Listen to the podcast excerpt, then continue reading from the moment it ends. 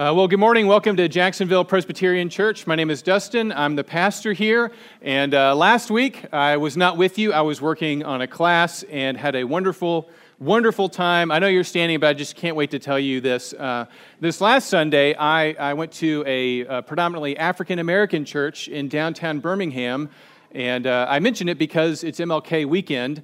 And uh, if you've ever read uh, Martin Luther King Junior's letter from a Birmingham jail, anybody ever read that? And encourage you to read it tomorrow on the federal holiday.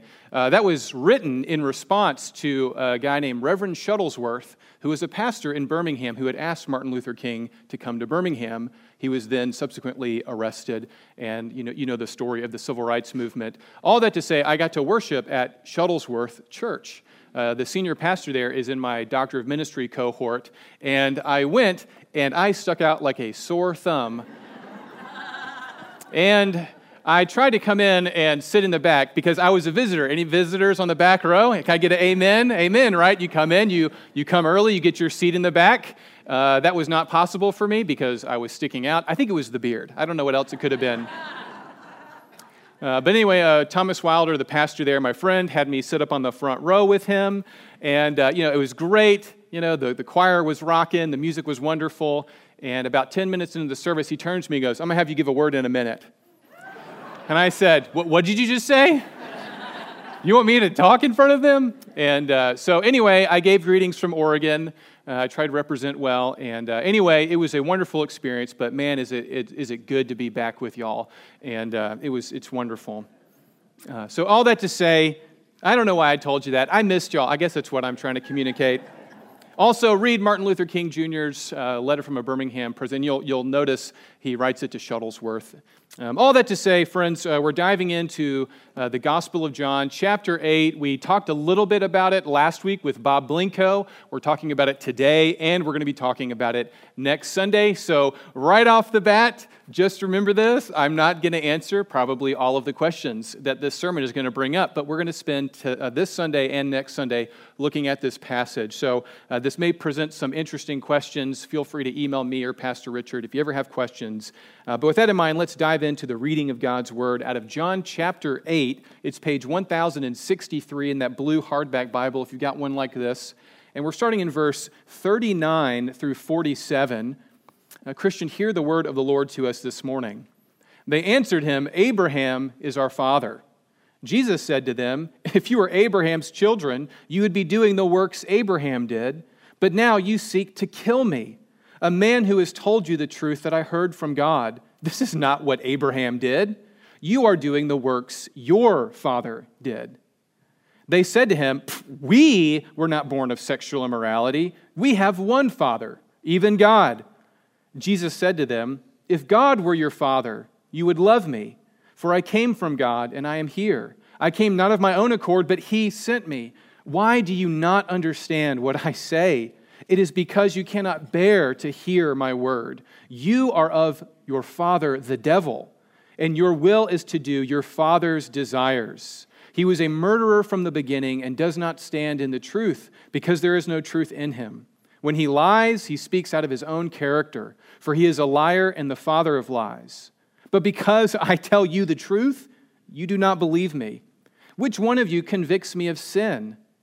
If I tell the truth, then why do you not believe me? Whoever is of God hears the words of God. The reason why you do not hear them is that you are not of God." Friends, the word of the Lord is living and active, sharper than any two-edged sword. It pierces to the division of soul and spirit, to joint and marrow, discerning the thoughts and the intentions of our hearts. But all of us are naked before the eyes of him to whom we must give an account.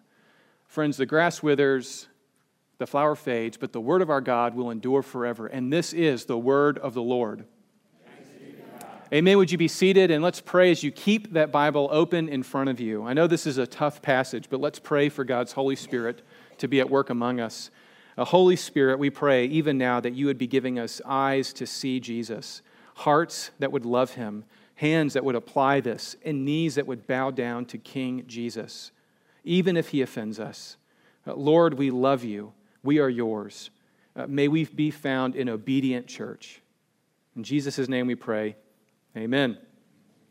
All right, friends, so uh, we're diving into John eight through twelve right now. This is a section in John uh, where the focus is really all about seeing Jesus. So you may have noticed we changed the graphics a little bit from uh, this fall when we had, I think it was green. Now it's kind of purpley or something. Uh, the idea is just to be a visual cue that starting uh, really in January until we get up to Easter, we're going to be looking at John eight through twelve.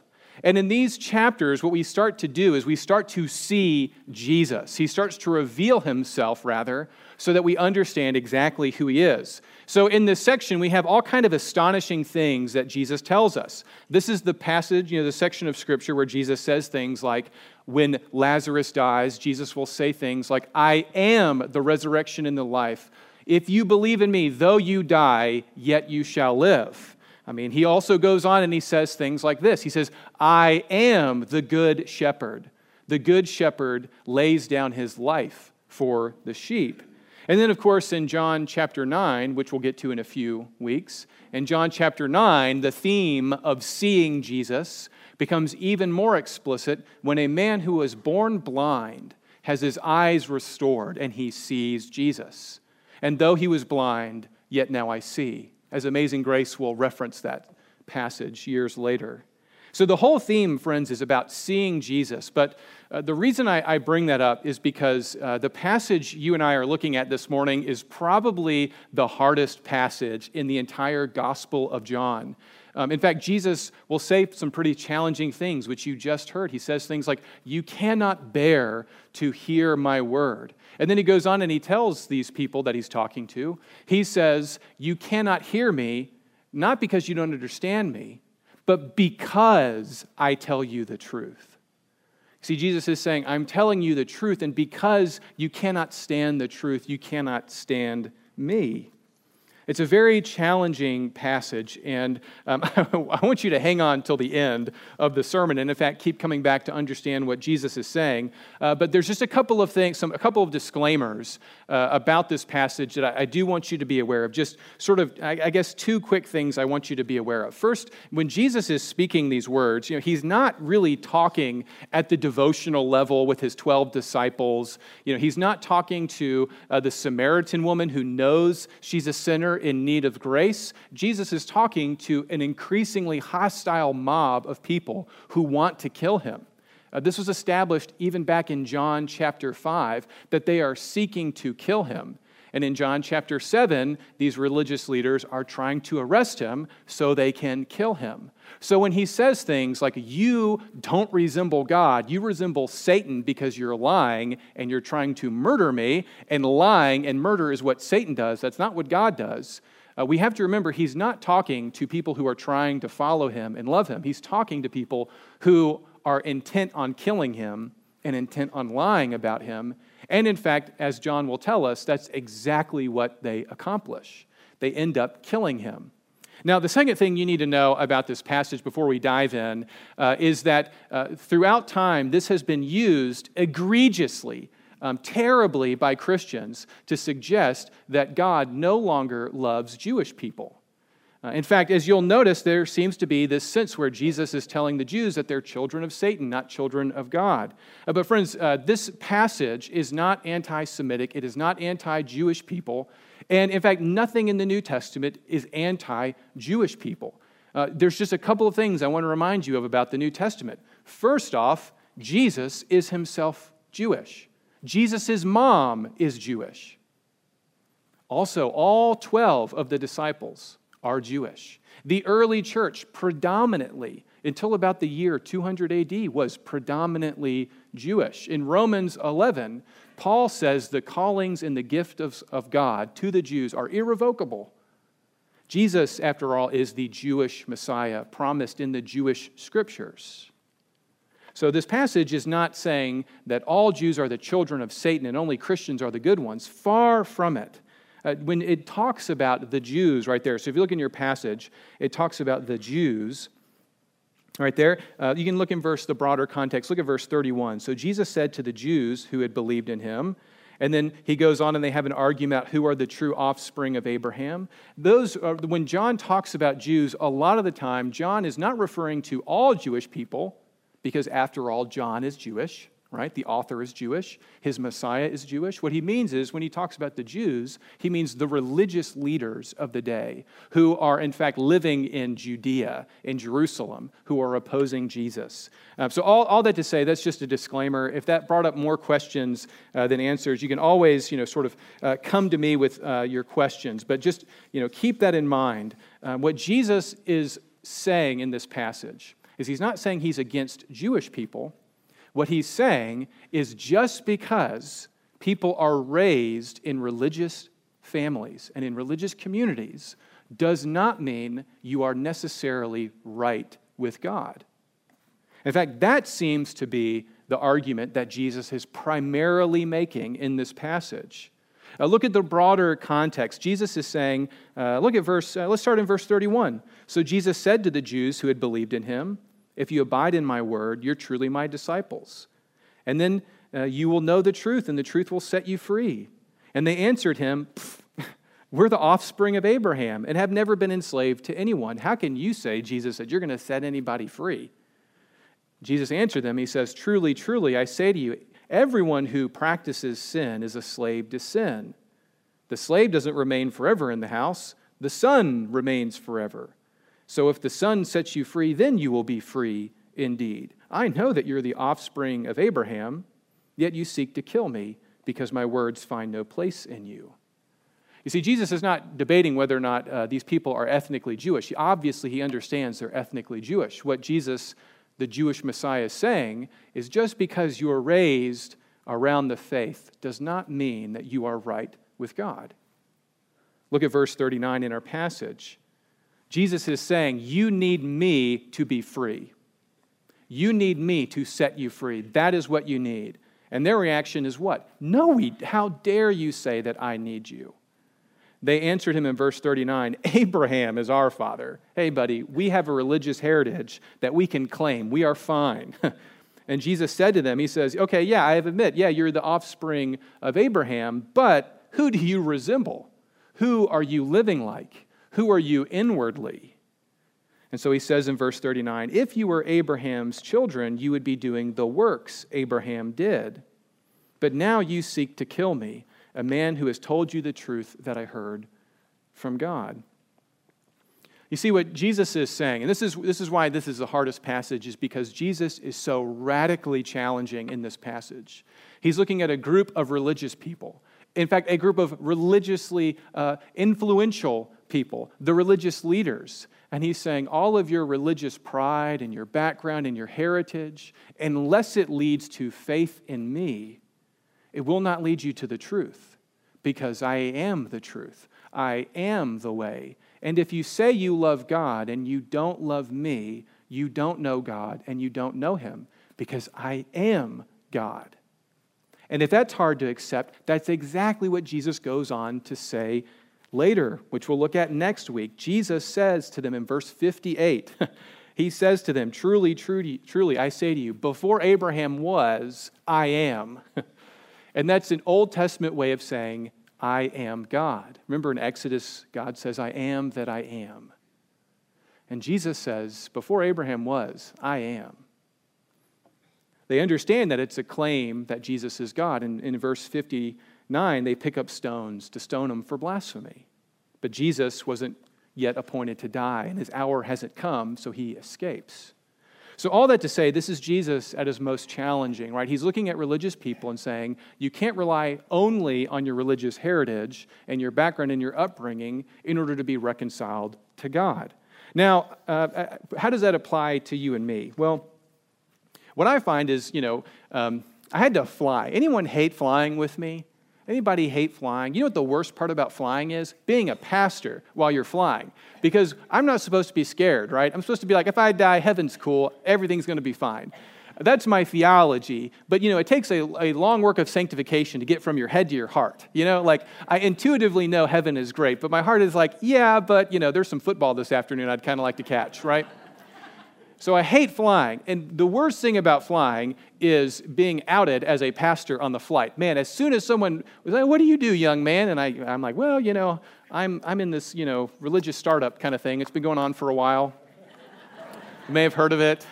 It's a global movement, you know, making all things new. And anyway, they, they find out I'm a pastor. Well, then, you know what happens when you sit next to a pastor? There, I, I find two similar things, two, two common things. One, the person really wants to make sure that I know they're a sinner.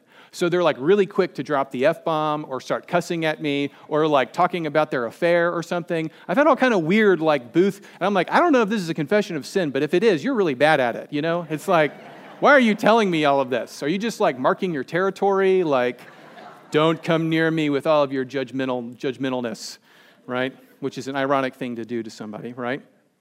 What a jerk, you're so judgmental, right? Anyway, that's one option. But more often than not, when someone sniffs out the pastors, you know, around me, you know, the pastor smell, you know what they do? It's like they feel this burden to list all of their righteous deeds. You know what I mean? Like, love keeps no record of wrong. Apparently, love keeps a record of right, because all they do is they say, well, you know, my grandmother, let me tell you about the Sunday school classes she taught, and let me tell you about this mission trip I went on when I was twelve. You know, it's great. It was thirty years ago, but hey, man, buddy, was it awesome? And let me tell you about all this money I've given away. And, and you know, aren't those people bad? And can't you believe people vote that way? It's like this whole religious conversation where they sort of prove their righteousness to me. And, I mean, that's sweet to meet other believers, but there is also that sense of, you know, what actually makes somebody a Christian?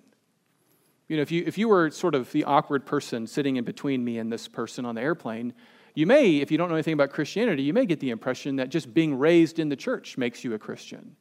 Being raised around this stuff, it's sort of like osmosis. It just sort of seeps into you and you become a Christian. Well, that was exactly the mistake the people in John are making.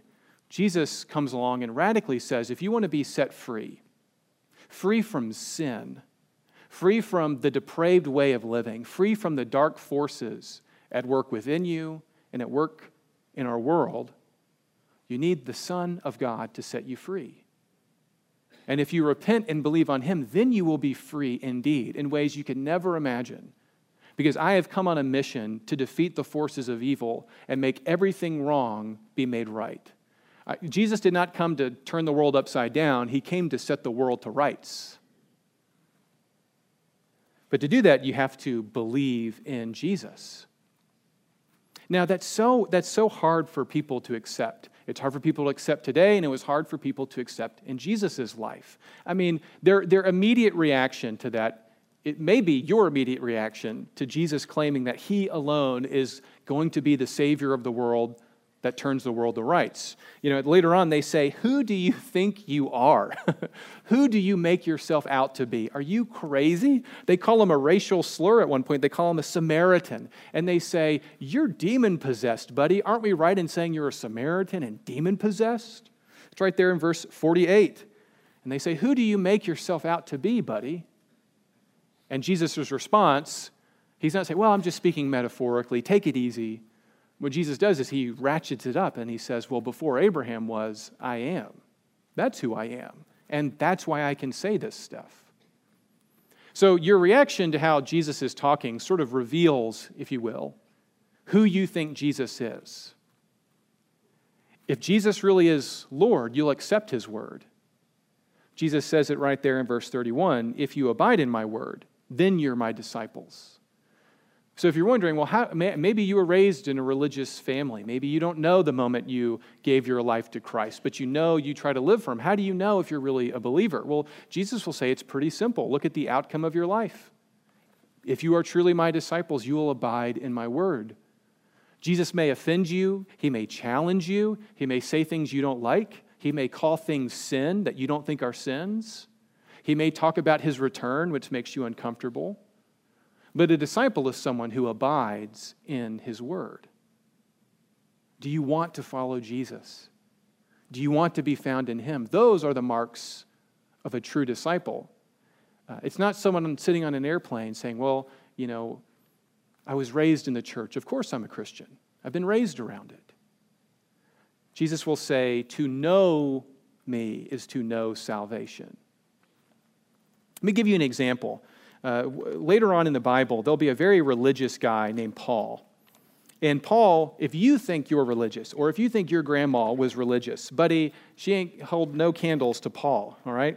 And he goes on and he says this. He says, look, First of all, I'm Jewish, right? Which means I'm an heir to the covenants and the promises, right? And the gospel goes first to the Jew, then to the Gentile. So Paul says, first, I'm a Jew. Secondly, I'm of the tribe of Benjamin, like King Saul was. And I'm a Hebrew of Hebrews. If anyone thinks they can be confident in their own righteousness, their own record you could boast about on the airplane, if you will, I have more. He was circumcised on the eighth day. He was a Pharisee. But listen to what Paul says. But whatever gain I had in my former way of life, I now count it as a loss. Indeed, I count everything as loss because of the surpassing worth of knowing Christ Jesus my Lord. For his sake I have suffered the loss of all things, in order that I may gain Christ and be found in him, not having a righteousness of my own, but a righteousness from God that depends on faith, that I may know him in the power of his resurrection. You see, what Paul's saying is to know God is to know Jesus, to know Christ. I wonder how many people in churches in the valley were raised in faith but have never come to know Jesus. Is that you? Jesus says to them, if you want to know God, you've got to love me. Abide in my word. So that's the first thing that Jesus is addressing, right? This, this sticky question of religious heritage. It's good. I mean, if you had good grandmas that taught you the Bible, praise God. But your grandma can't believe on your behalf. All right, so let's keep going. If, if that wasn't challenging enough, um, the, the other thing we've got to talk about in this passage is, why do these people want to kill Jesus? I mean, don't you just, I mean, he's Jesus. He's so nice. And he says all these wonderful, beautiful things about setting people free and stuff. What is it that they're so mad at Jesus about? Why are they, why are these people literally willing to crucify him in front of his mother? What has Jesus done that is so offensive? You know, um, you know, it's been said, I think it's like Mark Twain once said, a, a literary classic, you know, a classic book is a book that no one reads, but everyone has an opinion on. I feel like the Bible, for a lot of people, falls into that same category. Like, we don't want to read the Bible, but we want to have an opinion on what it says. And this is especially seen when we ask, why do people want to kill Jesus? You know, if you ask somebody on the street, why, why did people kill Jesus? You know, they'd probably say things like, well, you know, Jesus was upsetting the apple cart. Um, he was start, he was trying to start a new religion. Or they may say, he was, you know, he was speaking truth to power, and the power just couldn't handle it. Um, You know, it's funny, like the last place most people will go is actually the Bible. Why? What does the Bible say they killed him for? You know, what's, how does the Bible depict this going on? Is it just this random opinion we come up with that probably reflects more of our time than Jesus' time? Or do we look at what the Bible says? Why do they want to kill him? What does the Bible say? Well, Jesus gives an, an astonishing, an astonishing answer for why these people want to kill him. Um, and, buddy, is it offensive, offensive to them?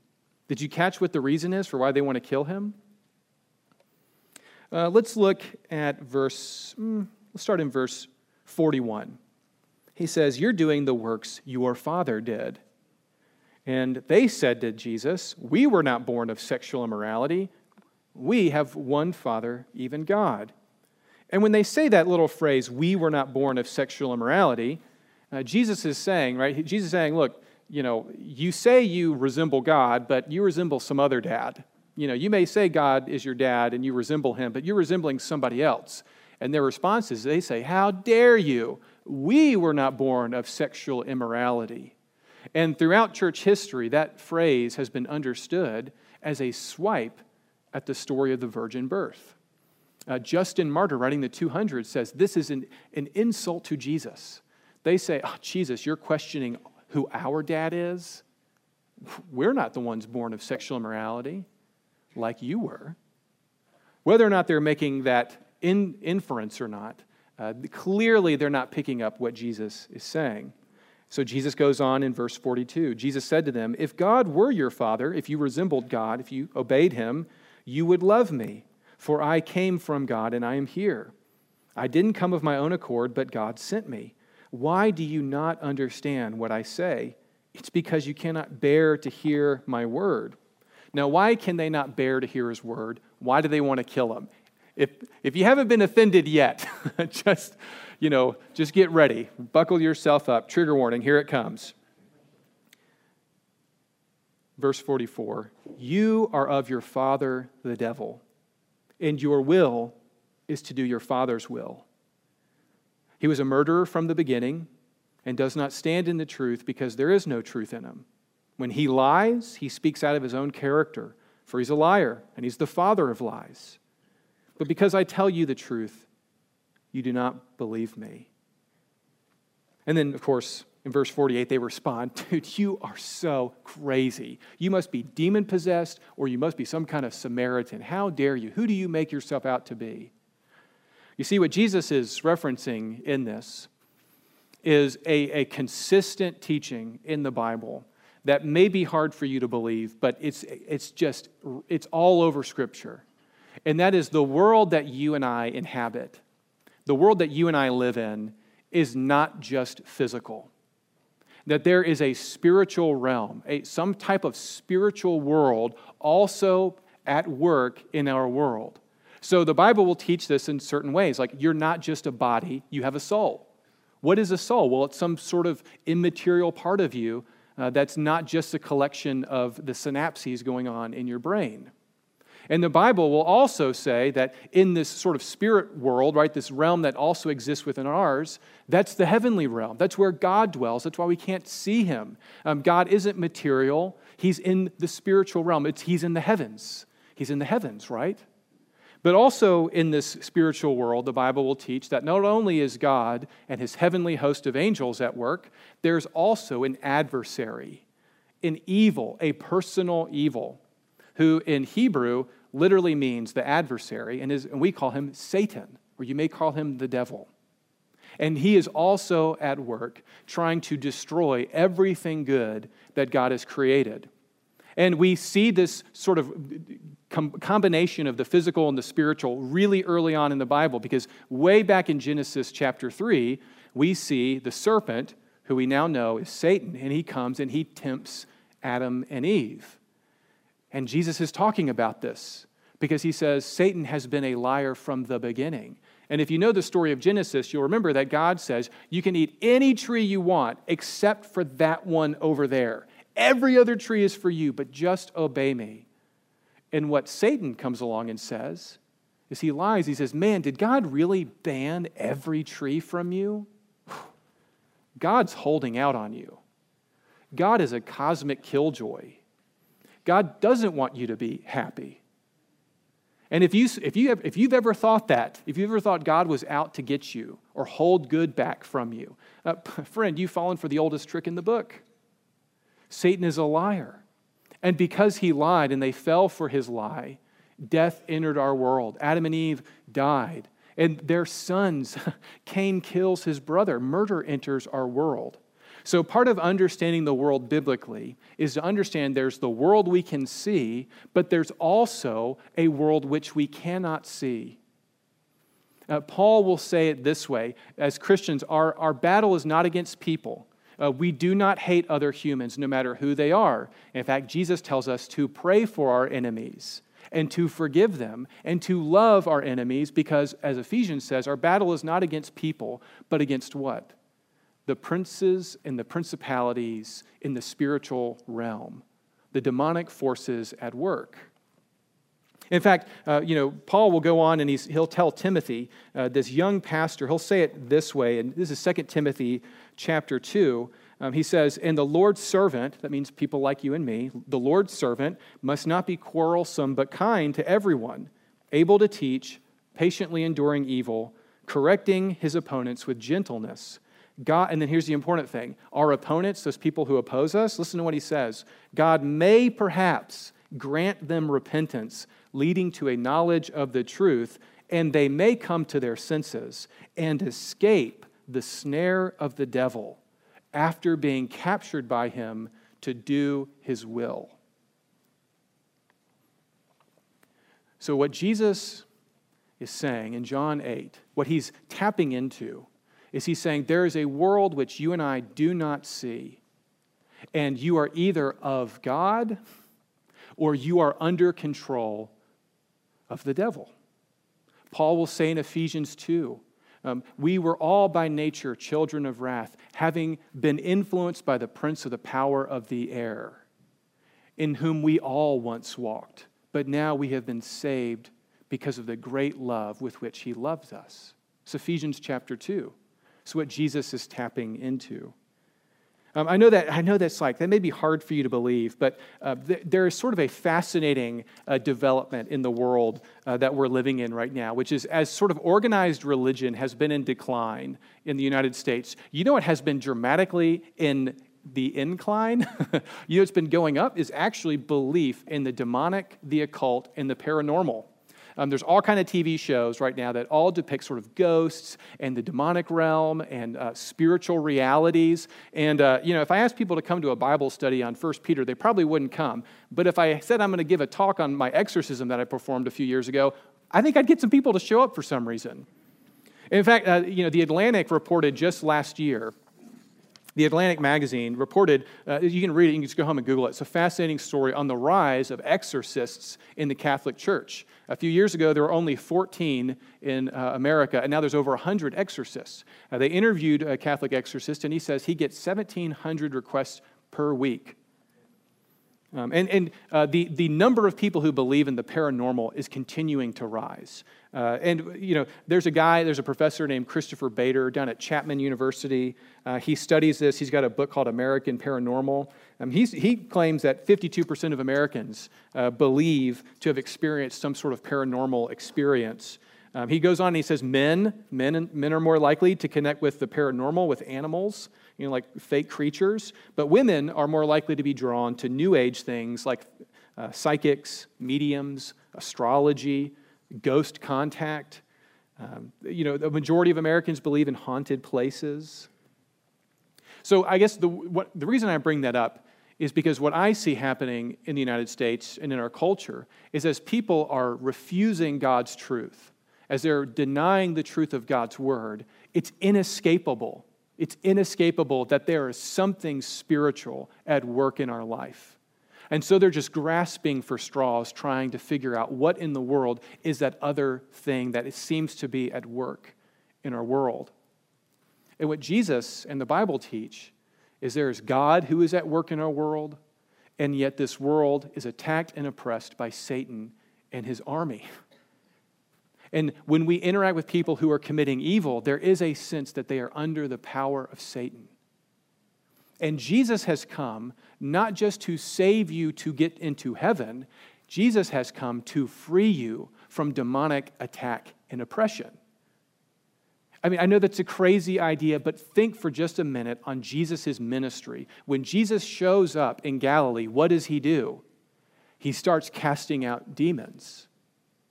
He starts saying, you're not in charge of this world. I'm the king of this world. And he's looking at these religious leaders, and he's looking through spiritual eyes, and he's saying, you know who really wants to kill me and who really wants to lie about me is the one who's always lied about my character, Satan. And he has deceived you.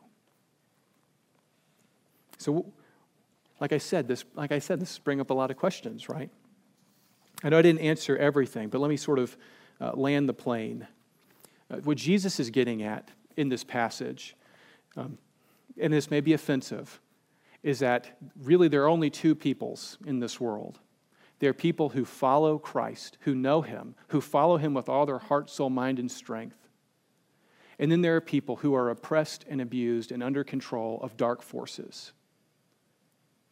And what Jesus says is, for you to be set free from that, you've got to run to me. You've got to run to me and realize your problems are not all physical, that there's a spiritual sickness at work in this world, and only Jesus can set you free from it. Let me just finish. You know, how, how do you how do you respond to this? You know, how, how do you how do you answer this?